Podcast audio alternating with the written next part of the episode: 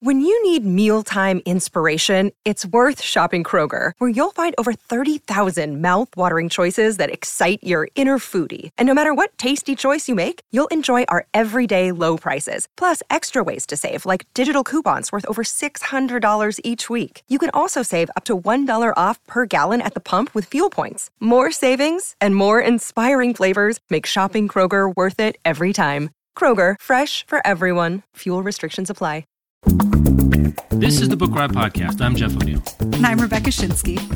And today we're talking about Rebecca going into darkest swamp, kayak paddle, and she's going to do the, the yeoman's work of finally figuring out whether or not a tween could survive in a swamp by themselves and find out if Delia Owens was full of crap or not. Was this historical fiction? Was this a guide to life?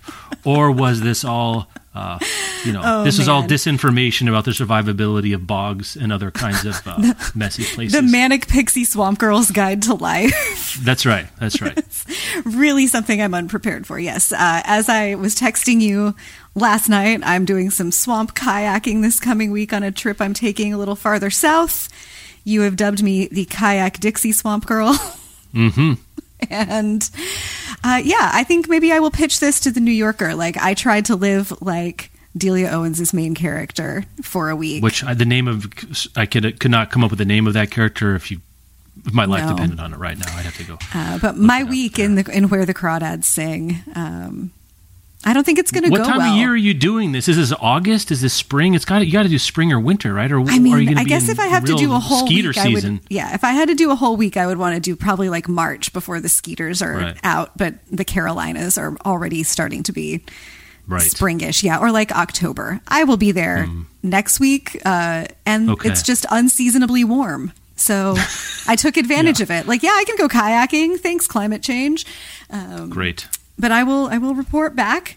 I do I, think there's some potential here as long as I don't have to like fight off leeches or step on you know rusty nails like she does in the book. I'm not we're not going that realistic. That's that's where I that's where it lost me for real. That book is when she stepped on a rusty nail in a swamp and, and it was and fine. she's fine. Yes, no, this yeah, is not fine. what happens. You need some antibiotics there, kiddo.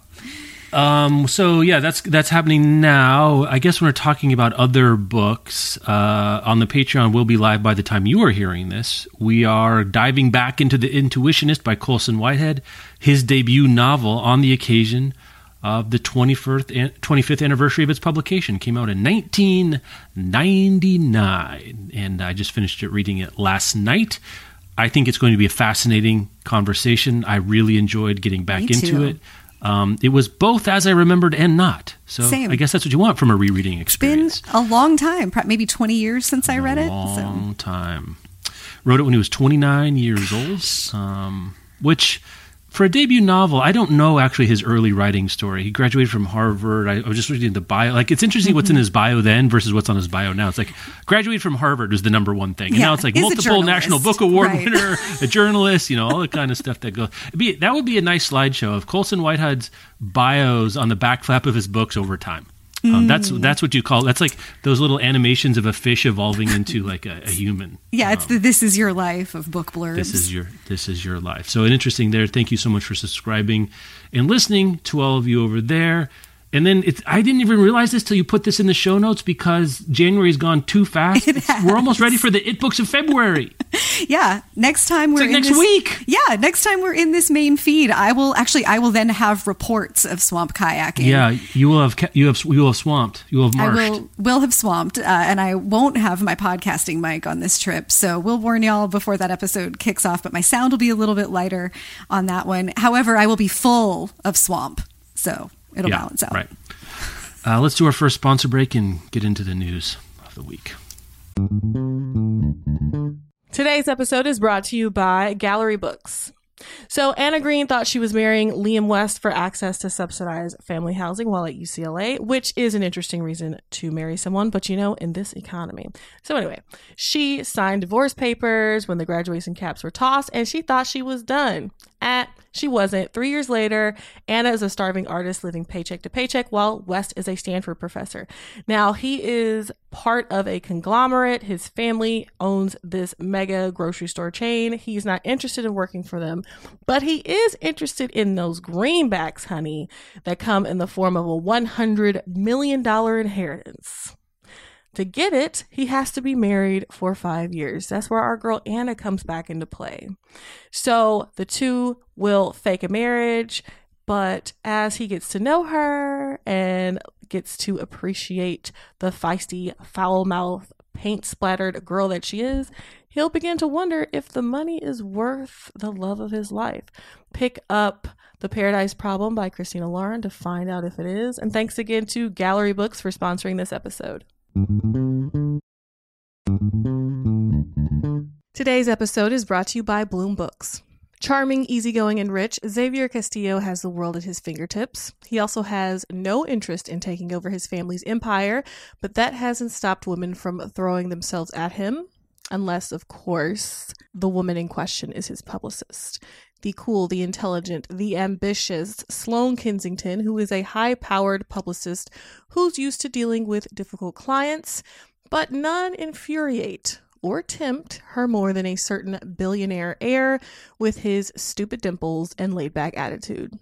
She may be forced to work with him, but she'll never fall for him because he's a client and that's all he'll ever be, right? Right, girl, like we all know. So, just in case you didn't know, author Ana Huang is the best selling author and BookTok viral author of the Twisted Love series, the King of Sin series. Miss Huang got it going on, okay? Make sure to check out King of Sloth by Ana Huang. And thanks again to Bloom Books for sponsoring this episode. Hey, it's Kaley Cuoco for Priceline. Ready to go to your happy place for a happy price? Well, why didn't you say so? Just download the Priceline app right now and save up to 60% on hotels. So, whether it's Cousin Kevin's Kazoo concert in Kansas City, go Kevin, or Becky's Bachelorette Bash in Bermuda, you never have to miss a trip ever again. So, download the Priceline app today. Your savings are waiting. Go to your happy place for a happy price. Go to your happy price, Priceline kind of a light news week. Um, let's see, where do we want to start? Well, we were semi fighting about Barbie. as much as we um, ever fight about something, yes. Because in terms of the worlds of, of movies, we like to talk about adaptations. You probably heard us talk about the winter spring adaptation previews um, a few days ago. And of the Oscar nominations, the category of most interest to us, I think we'll get into some of the. Do we have one scheduled to look at them together? Yes, somehow, we are going to predict the winners of the adapted screenplay in late February or early March before okay. the Oscars happen. Yeah. And I will have read most of them, I think, by that time. I have read American Prometheus. Actually, I don't know the nominations off the top of my head. I'm pretty sure that one is. Oh, yes. Have I read them all so far? Uh, have you? It I'm is... missing hold on. I haven't read the Zone of Interest one. What's that? Okay, that's that. a Martin Amis novel. Um, oh, and Poor Things I haven't read, but I've read Erasure and I've read American Prometheus, and then the one we were sort of jousting about. You know, I don't think enough people are arguing about Barbie on the internet. I, we should really initiate we should contribute to the bar, discourse about the number and appropriateness of the of nominations or not for Barbie. So, you know, what should we tell the people to really stir things up and what otherwise is a placid and evenly keeled um, sense of the appropriateness of Barbie's well, recognition here? I'm going to let the folks who do the movie commentary, like the, the, the experts, the Jeff and Rebecca yeah. equivalents of the film world, uh, do the ins and outs of, you know, the snubs for Greta Gerwig and Margot Robbie. Uh, even though Barbie was nominated as an adapted screenplay, America Ferrera was very, uh, received a well deserved nomination for Best Supporting Actress, and Ryan Gosling, of course, was nominated for playing Ken. Um, so, in these Best Adapted Screenplays, it's American Fiction, Barbie, Oppenheimer, Poor Things, and The Zone of Interest. And I was telling you, I do not love this because Barbie is adapted from what? The idea of Barbie. And like, I understand this is not the first time, like, that something that's not a book has been the basis of a screenplay and has been considered to be adapted. But I have issues with this. It's like Barbie's a concept. There is, you know, like a mythology and a folklore about it, but Greta Gerwig invented most of that world and then deconstructed the whole thing for the film. Um, and I just think it belongs in original screenplay. Um, so that's that's where we're at. I'm mad about it. I'm just mad about it. Uh, I also don't think it has much of a shot of winning this category, this best adapted screenplay. Yeah, category. I mean that's where it's damned if you do, damned if you don't, because anyone's going to be like, and, and may, maybe because Gerwig wasn't nominated for best picture, a very uncontroversial snub actually, as it turns out. Um, some people thought, well, maybe this is the well, consolation prize, yeah, I mean, you know, the screenwriting award. But I don't. It is see, up for best how. picture, but she's not up for best director. This um, does happen from time to time, though it is very strange whenever yeah. it does. I, it's, I there's everyone stuff going on here. Um, when we were arguing about it offline, you were like, yeah, but nothing, this movie, the basis of this movie doesn't exist if the pre existing story of Ken and all of that doesn't exist. And I will concede, I'm going to let the New York Times' Alissa Wilkinson like fight the rest of this battle. For me. oh, you did homework. Okay, I, cool. I see what we're doing now. When did this start happening? I didn't intentionally do homework, uh-huh, but I was sure. doing my morning reading through the Times yesterday, as I do. And while I was sipping my coffee and gearing up for the crossword, I came across a piece in the Critic's Notebook in the Times called Barbie is Adapted, Maestro Original. Let's fix the screenplay categories. And basically, the point that Wilkinson makes here is the point that I wanted to make, but she does it in a much more full throated, researched way. She has actually done her homework that the, the Academy does not seem to apply their framework of what classifies something as a screenplay consistently. And that is what I would like to see happen here. Like Maestro is also based on existing ideas. Presumably, Bradley Cooper did a bunch of research about Leonard Bernstein's life and drew, you know, the basis of this movie from somewhere. But that's an original screenplay, and Barbie, which draws on, you know, not the same but similar kinds of ideas, is adapted. Those are in, those are inconsistencies that I don't love. Uh, I will take the bull by the horns and say I agree with that point. I think all, all of that should be adapted great. screenplay. Here's here's my here's my um, oh, you think all prior. of it should be adapted? Okay. Yeah, all of that. All anything, you know, the holdover is great. That's original screenplay. That is, you know, straight down the middle for me. Tenet, you know, something that come out last year.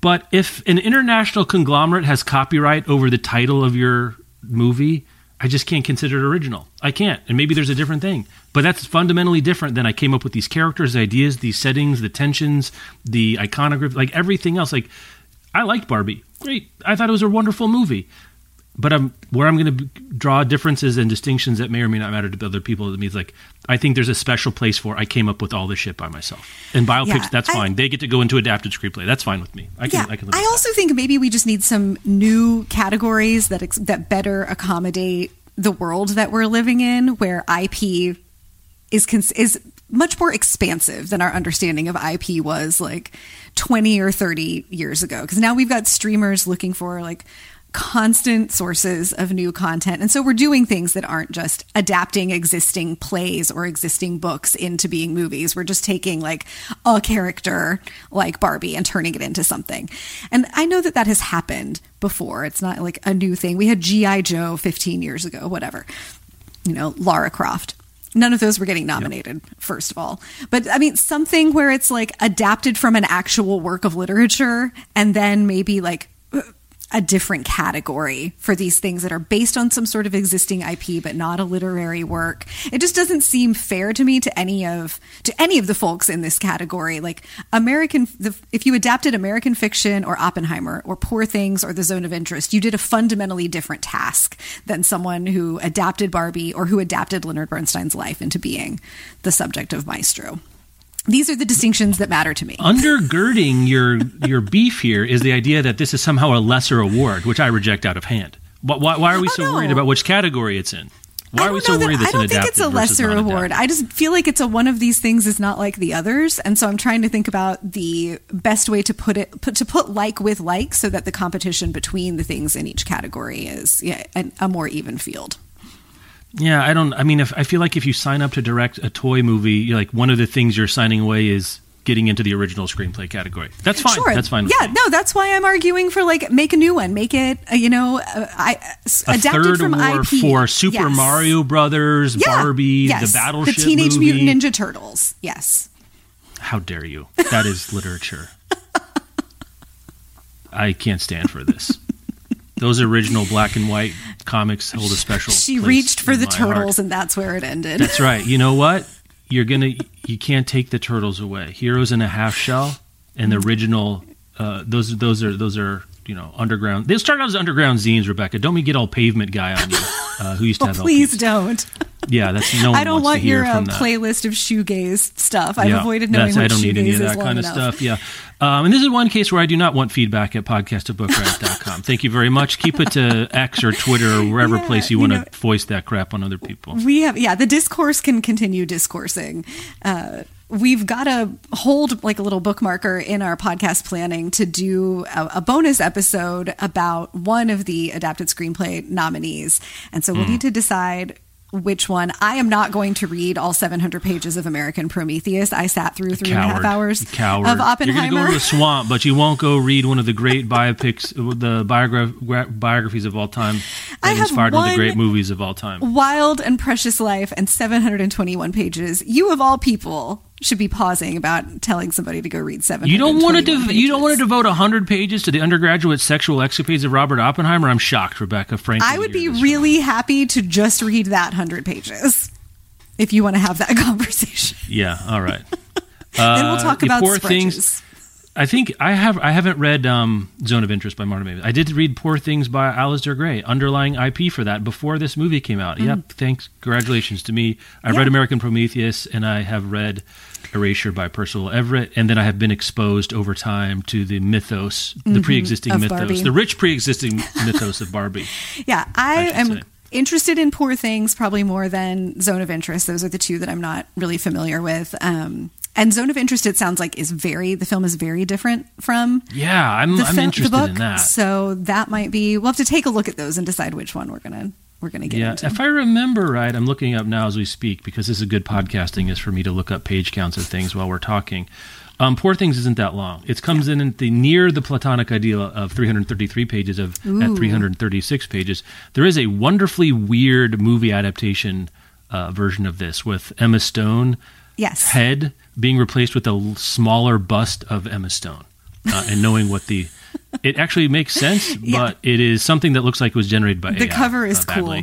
Um, maybe cool. we should let the Patreon subscribers vote on this, or we'll take some input about poor. Well, you already read. Oh, you mean what? Because you've already read Erasure. So in I've terms of we're actually going to pod about. Yeah, mm. which one we're going to do a whole episode about. Um, I've read Erasure. Obviously, we know Barbie. I'm not going to read the Oppenheimer book, but we can talk about it some more. I will. So really, seen, that comes down to Poor Things or Zone of Interest yeah. in terms of new reading for you. Okay. Yeah, I will have seen all five of these by the time it comes out. Mm, I mm, committed I to will, that. I probably doubt. I doubt. Um, okay, well, yeah, we can. I mean, we'll figure it out. Maybe you can talk about mm. books more, and I'll talk more about the movies. I've seen all but two of the Best Picture nominees also, and it's Poor Things and Zone of Interest are the ones that are lingering. So I've just got to close that gap with those two, and I'm I'm curious about Poor Things. So I'm I think I'm leaning that way. I will I like probably make a spin. point of seeing everything but Zone of Interest before the Academy Awards. I'm not sure I'm I'm going to sign up for that yeah, right now. Zone of Interest time or whatever that's just tough subject matter. Folks who are listening, if you're unfamiliar, it's a, mm.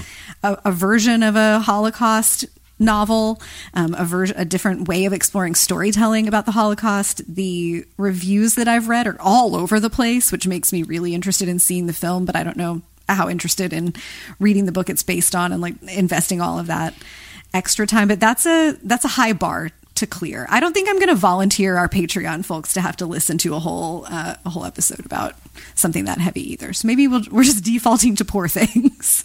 I mean, the other thing we could do, and if we wanted to add nominees, not just adapted screenplays, Nimona is um, mm. nominated animated feature, which is that would be interestingly fun. based and diverges from the underlying graphic novel. Right. Um, and I think we'll interestingly, some, so we could throw that into the mix. Yeah, well. we'll have some fun with Oscar nominated somethings. That's as much as I'll commit yeah. to today. did you do Killers of the Flower Moon? I can't mm-hmm. remember. Yeah, you did because that's another one weirdly nominated for Best Picture, but not an adapted screenplay. Barbie took its spot, which is probably the origin of your uh, your angst about this. Is how just, justice for um, Scorsese and his co-writers. Yeah, I want justice for Marty and Greta. Can we have justice for everybody? Yeah. Right. So you're basically saying that um, um, most of these movies here are, are terribly um, nominated and they got it all wrong and you know better okay this was on. a great it was a great year in movies it's going to be impossible to honor very everything. good years uh, of movies um, let's talk more bestseller list stuff. Um, the headline here is Big Five domination of adult bestseller list slipped in 2023. does this tell the story? no. Is this? I mean, it, it is. I mean, it's sort of technically true. Yeah. It's the spirit of truth, but maybe not. You I- know, representative of what was happening. I think when I wrote about this in Today in Books this week, I just straight up said the headline was misleading. Um, Okay, yeah. And I think that's I think that's a fair assessment because the first line of this piece from Publishers Weekly, then, and this is by Jim Milliot, is that the Big Five's grip on the hardcover bestseller list continued in 2023 as 84.8% of the 2,080 positions on PW's weekly hardcover lists were occupied by titles published by major houses. Okay. if you are still holding basically 85% of the spots, your grip Yeah. on domination is like just fine. Uh, but the story is that the Big Five's hold loosened by three percentage points in 2023, and then three percent, or sorry, three percentage points between 2022 and 2023, and it had loosened by three percentage points in the previous year. So we're down to 85 percent from 91. Uh, this, I think, in 2023 is attributable, and, and Milliot makes this note as well, mostly to the success of Iron Flame and uh, Fourth Wing, which are from Entangled, which is an independent publisher, and then The Covenant of Water, Oprah's favorite book, which sold more than a million copies and is from Grove Atlantic. Also, very notably, all the Sarah J. Maas books are from Bloomsbury not a big five publisher. Uh, but you can sell the combined millions and millions of copies that Rebecca That's the Yarros, headline. The Abraham headline. Verghese, right, and Sarah J. Maas have sold. Not to mention that Colleen Hoover was selling in 2021, and a lot of those were still self-published at the time. You can do, you can have all of those folks combined book sales. You can be the biggest headlines in the world of books and reading, and you're still only chipping three percent away from what the, the hold that the big five have on the bestseller lists. That's the story. Dis- the headline should be Despite whiffing on the biggest literary trend of the last decade, the Big Five still control 85% of the Right. bestseller list. Like, how sorry is whoever at Penguin Random House who was behind Covenant of Water ending up not there? How sorry are they? right. How but, sorry? but for someone misreading the draft or contract Yeah. with Verghese, uh, we're, we're not over here yet. And- I was thinking about. Oh, go ahead. You- And how sorry? I don't know Rebecca Yarros' whole story, but like generally authors going for stuff try for the big five first. So I will uh, assume until I am corrected uh, that she submitted to some of the big five publishers before landing at Entangled. I mean, Oh, Entangled. Rebecca, you just exposed you didn't listen to my first edition I- episode with the entangled people. Oh, I didn't. Go listen to that because if you Correct me right to now. that, Let's do it. that it was a joint effort in Oh, terms okay. of coming up with this, right? They, you know, they kind of came up together. Go listen to the show, but Okay. Yarros did not have the full Empyrean saga on her uh, hard drive, and we're Okay. shopping it around. And so she does not have like her pile of rejection letters to show for her. I, I don't believe so. I don't believe that's well, good. I'm glad is. for that for Um, her. Yeah. But yeah, I think that's the story. It's like you, you, the big five can really miss on Bitcoin or whatever, you know, some some really hot trend, um, and still, this is what it takes to move it. This is what it takes to get them to lose three percentage points. Also, you either dominate or you don't. Your domination cannot slip. It's a binary condition. But that's you know that's the copy editor. and No, it's copy editing. That's style. Um, so, but I, I understand what what Milliot's trying to say. It's like it, it it's slightly down, but I think that's an indication of their stranglehold, the strength of their stranglehold, rather than that anything's really changed. Because the the regression to the mean then would be this year you would expect it to go back up, right? You wouldn't expect this to happen twice, Yeah. necessarily. Well, and we'll see. You know, Yarros has a couple more books to do in this Empyrean Yeah. series. But none this year. Sarah J. Maas is still cooking. Entangled is doing a lot more romantasy, and they were the first really out of the gate with Mm-hmm. that. So we'll see. We will see what continues to happen here. But but yeah, I think the the more uh, it's less generous to the big five, but the more accurate headline would be something like you know, Big Five only drops three percentage points, even though they missed out on both Romantasy and Abraham Verghese. Yeah. The other thing, I mean, this is a trend too that's important to watch. PW, this is again directly, is breaking out trade paperback bestseller lists from mass market lists for the first time. Yeah. Because largely of commercial romance, I believe. Um, right. You know, th- these illustrated cover paperback originals that get, you know, huge readerships. Um, and it's more representative of what's going on and how different they are and breaking them out that way. Sourcebooks had a whole bunch of those um, which is fifty three percent owned by a little company called PRH.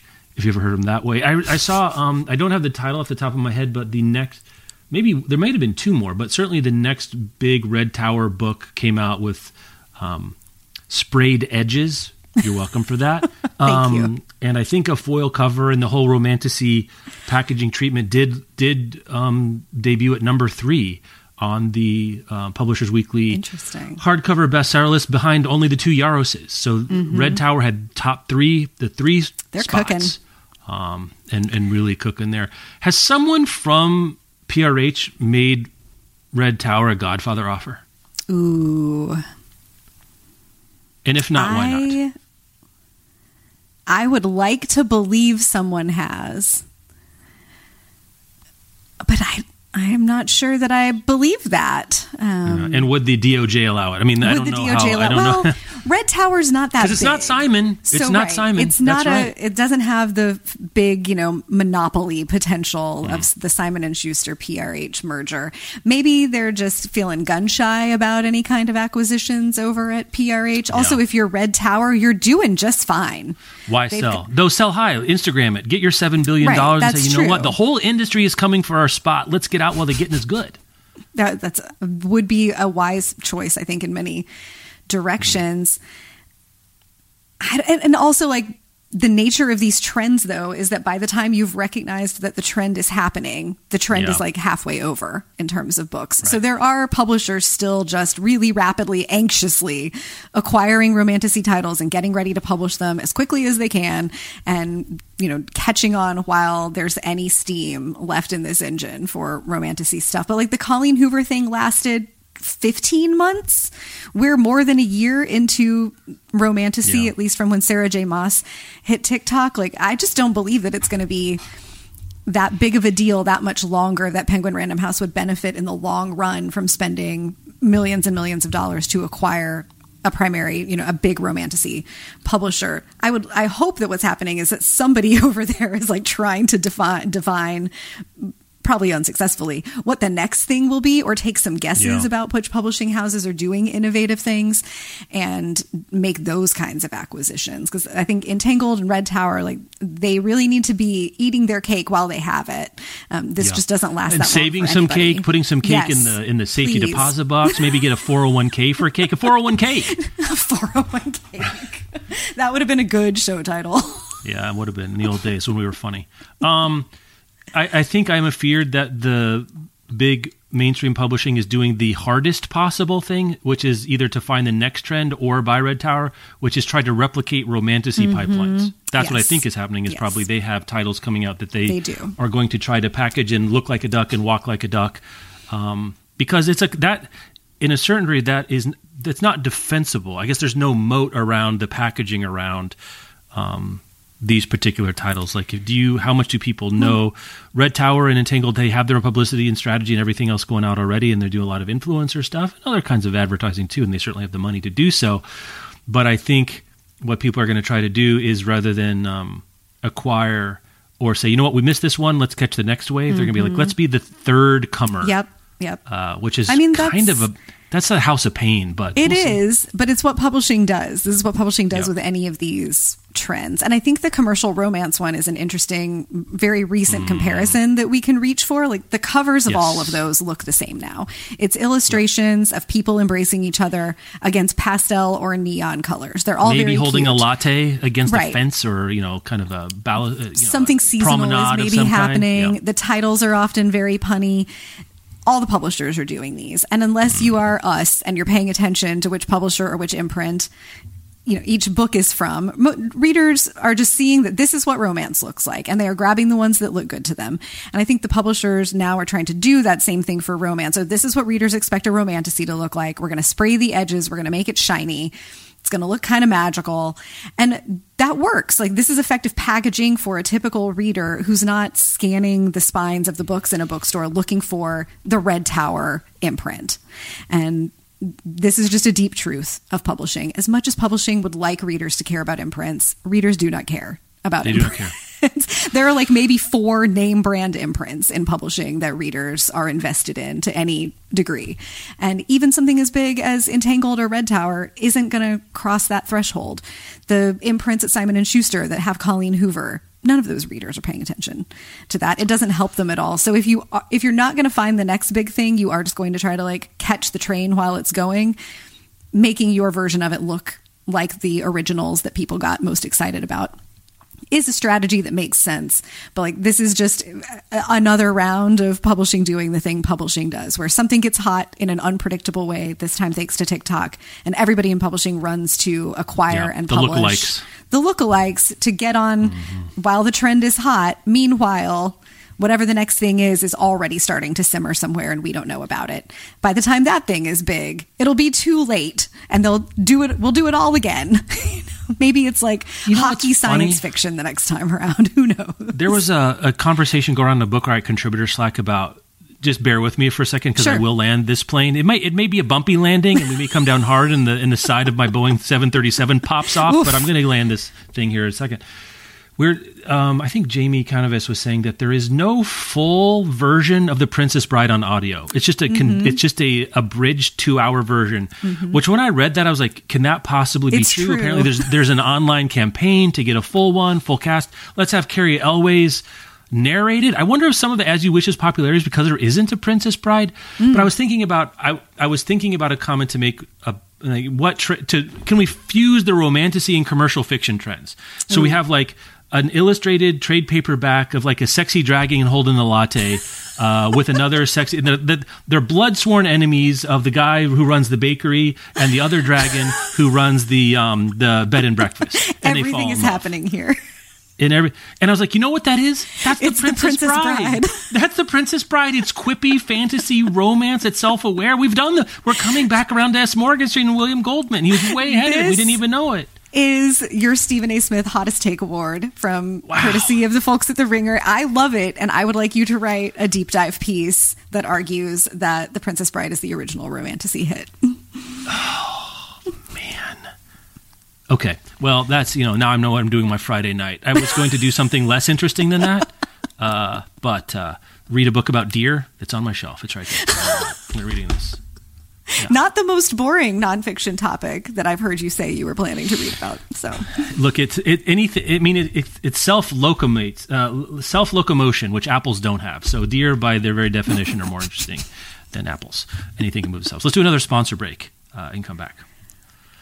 Uh, Kansas introduces an anti-book ban bill. I circulated this amongst my um, my my limited Facebook uh, following, uh, people that I largely know from Kansas. My dad immediately wrote his state representative and got a response. Good job, Dad.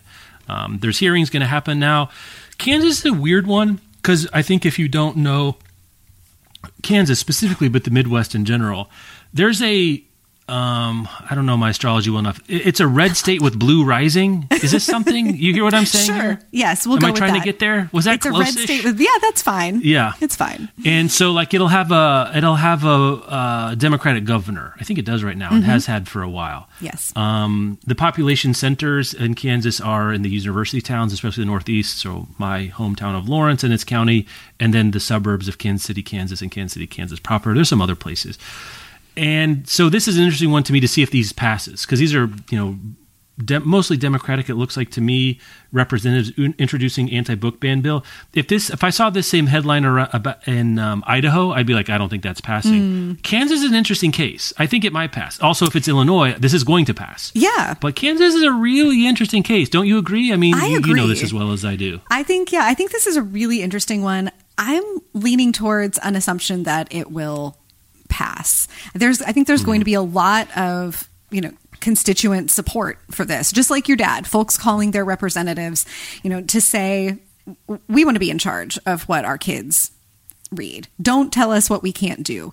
Uh, the president was recently interviewed on, I can't remember where I was reading this, but somebody asked Joe Biden, like, what's going on? What do you think is people's response to a lot of this? And he was like, Americans don't want to be told what they can't do. And I think this is a large that's right. component of that right now. There's a real, you know, this is what it means to one of the ways that it means to have freedom is to be able to read what you want to read and have control for yourself over what your kids are reading. Um, Kansas surprised me and then i heard from folks who were living there still that maybe yes. i shouldn't have been so surprised when they passed the measure to amend the state constitution to protect abortion rights last year right. and if kansas is ready to the tune of like two thirds, almost three quarters of their population in a pretty conservative leaning. Wasn't close. It was right. not close. Was not even close to defend something like that. I don't think they're going to have much patience for hmm. book banning attempts. I also want to just talk for a second about the details of this bill because I really yeah. like this. It's there are two components. The first part puts the onus of the work on the person or the group who's challenging the books, and that's where it belongs. But it does not end up there most of the time in most of the states and jurisdictions that are allowing book mm. challenges. They would be required to read the book in question in full and then submit a detailed list for why they believe the book does not belong in the public library. If you are thinking, isn't that what they have to do now? I will just not. direct you. It is not. I will direct you to the archives of literary activism, uh, where Kelly Jensen lays out in some of those pieces. Like, here's a photo of the one little worksheet, that, like a one-sided worksheet you fill out, and it's a line like, "What's wrong with this book?" And someone can just write like, "I heard it has sex in it," and that's enough to get it pulled while they examine the challenge. So at least Kansas is going to make you do some work. Um, you've got to do your own book report, read the thing, and then individuals who file a complaint must also be a resident of the community that is served by that library. Also important, and they would need to seek 5% of qualified residents to sign on to a petition. So you can't just be like a lone wackadoo who decides yeah. that you don't like a rainbow on the cover of a book and therefore it must be gay and therefore it must be bad. You've got to read the thing, you've got to write about it, and then you also have to get your friends and neighbors. You got to change hearts and minds. And it's the hearts and minds campaign that this book banning stuff is really failing to win. Yeah, um, let me just quote from the oratorical savant that um, initiated this um, particular display mm-hmm. promoted. This is not the direct quote is challenged the dis- a display at a Sterling, Kansas library because quote it had connotations of maybe some LGBTQ things. Things. yeah, well uh-huh. stated. Uh-huh. Yes. Yeah. And that was uh, cool. a display in a library that was uh, a public library, books promoting autism awareness, and the board featured rainbow colors it's incredible that we're outlawing rainbows. I mean, it's just really amazing stuff to see. The Muppets, the Muppet movie gone. Right. Completely gone. Reading Rainbow, Rainbow Brite. Um, so, um, Senator Cindy Holscher, may your efforts succeed. Yes. That's who my dad wrote. Job, she wrote Kansas. back. Maybe I should interview her. That'd be Ooh. kind of interesting. What's the reality of a state legislature trying to get a bill like this passed? I have no idea. I um, love that anyway, idea. I you just signed myself homework on the air. Congratulations. We're giving you lots of homework an, today. What an idiot. such so dumb. I am not ending this episode with homework to read American Prometheus. yeah, you just had to quote the New York Times at me on the fly. That was cool. Blindsided. Give a give a guy a heads up, would you? When we're gonna cite crap. Listen, Why start now? Six hundred episodes in. Just over here with the homework appearing no. before me. Except the interview that I did about the specific example in the best-selling books of last year. Didn't listen to that, but we're gonna get we're gonna get on our horse about Barbie. Jeff, I don't know if you know this. We make a lot of content. yeah, that's true. Uh, National Book Critics Circle Awards finalists announced. Uh, it's the 2024 National Book Awards, which covers the publishing year 2023. Who knows what calendar part of 2023 covers? No one knows. It, we have no idea.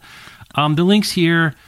This is generally where you get you can get lists that have no overlap with mm-hmm. the big mm-hmm. awards, yeah. and this isn't quite like that. I will say, I guess my own reading overlaps the most because I'm just looking at fiction. I read four of the five, and the fifth one is on my list because I read Tremor by Teju Cole, mm. Northwoods by Daniel Mason, I'm Homeless If Not My Home by Lorrie Moore, Blackout by Justin Torres, and Vengeance by Marie NDiaye is very much on my list. I've read some of her other books before. Like this is five for five. It's also Knopf and FSG. It's like PRH and one FSG title. So it's uh. Big Five Literary Publishing. I guess that's the, the center of my wheelhouse. I tend to. I, mean, I, think it's the PRH Knopf overlap and FSG yeah. that that rings bells for me. I've read Northwoods. Uh, you have read Blackouts. Northwoods is the only one in here that I've read. The NBCC awards do tend to trend like these are book critics. It trends a little artier.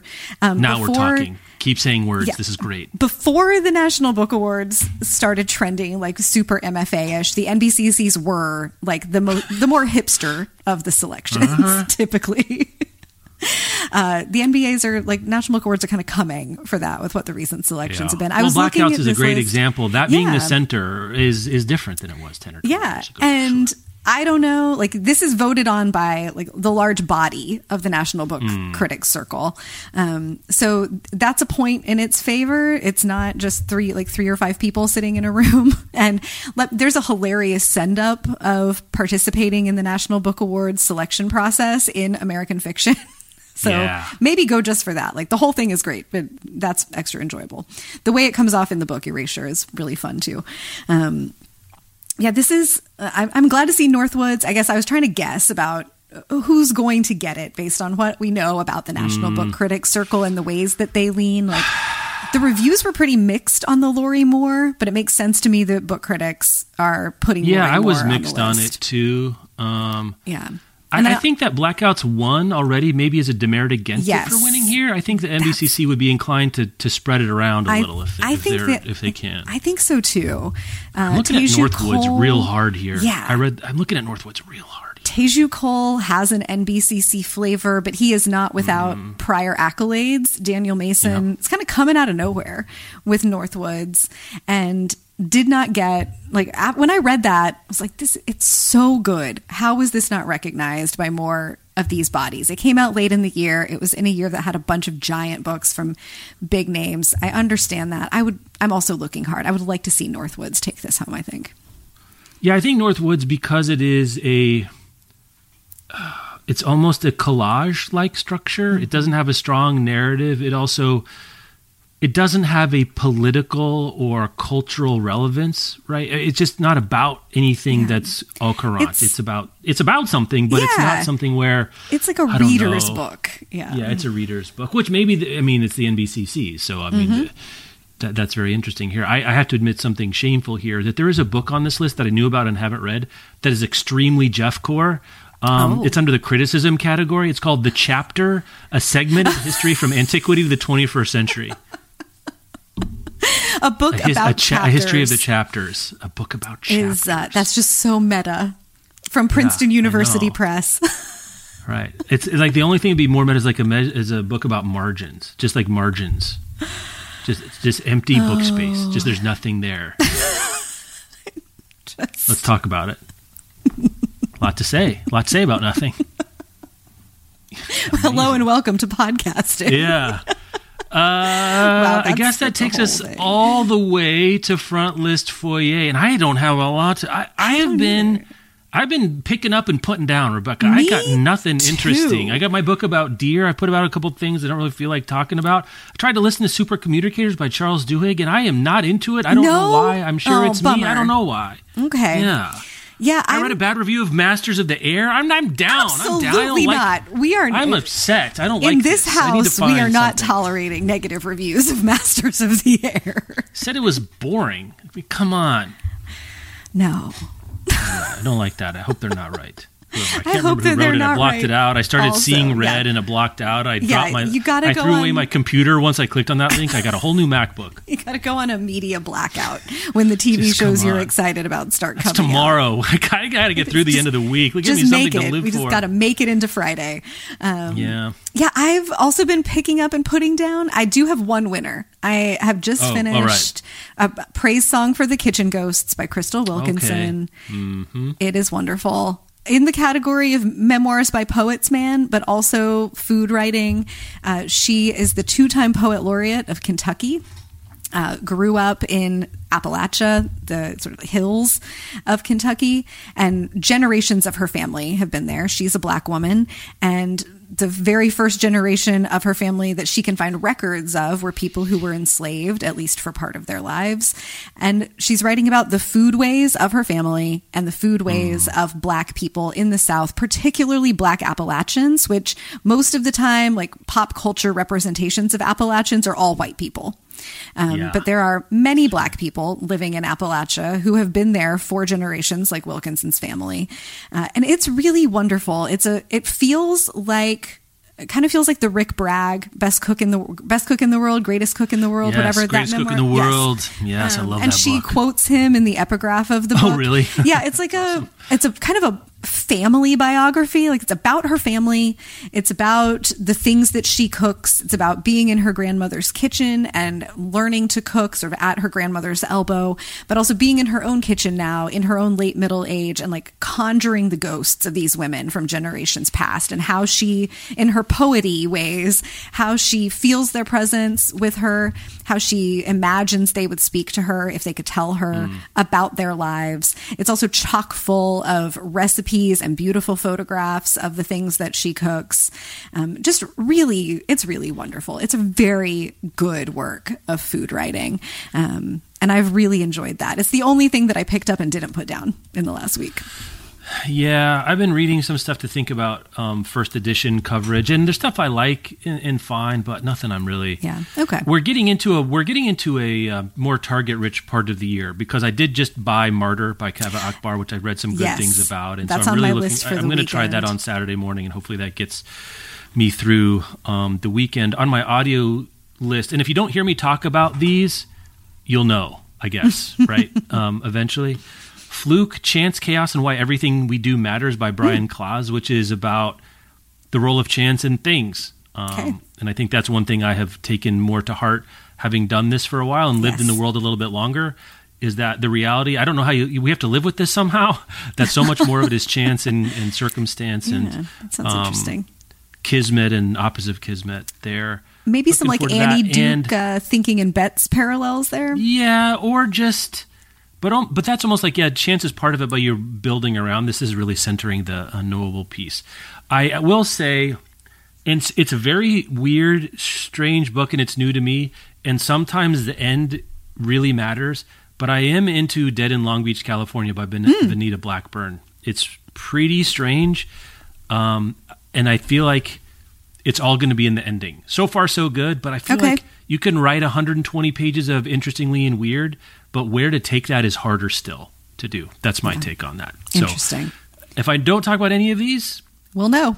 You know, that's kind of like um, some some some companies have a page on their uh, you know corporate website that says we have never been contacted by the NSA for to, for our customer information, and then they take that down, and that tells you something.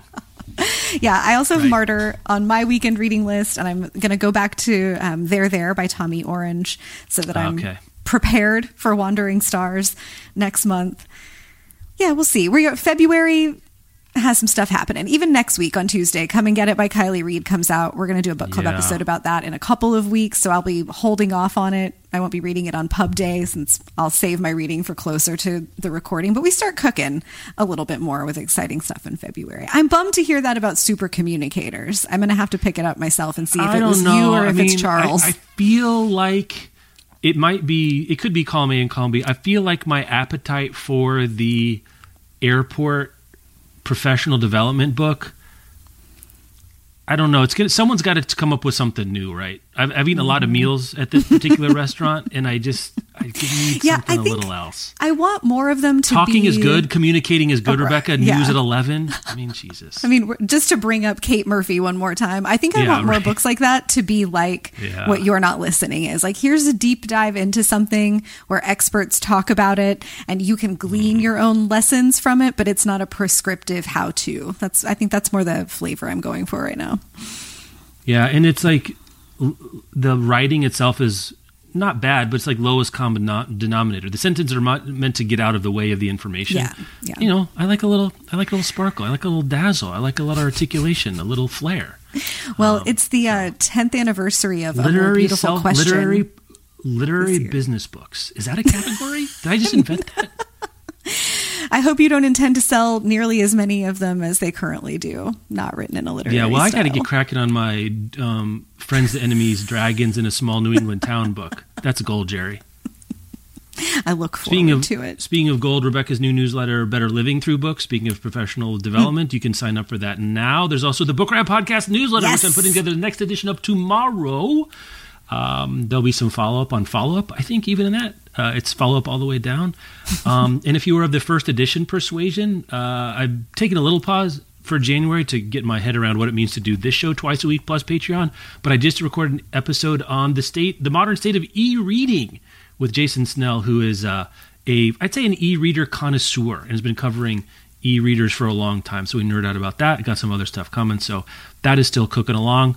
Uh, the It books we're going to get into next week. And in about five minutes, we're going to dive into The Intuitionist, which you will have already had the chance to hear if you're a Patreon subscriber. Patreon.com slash Book Riot Podcast. Rebecca, thank you so much. Thank you.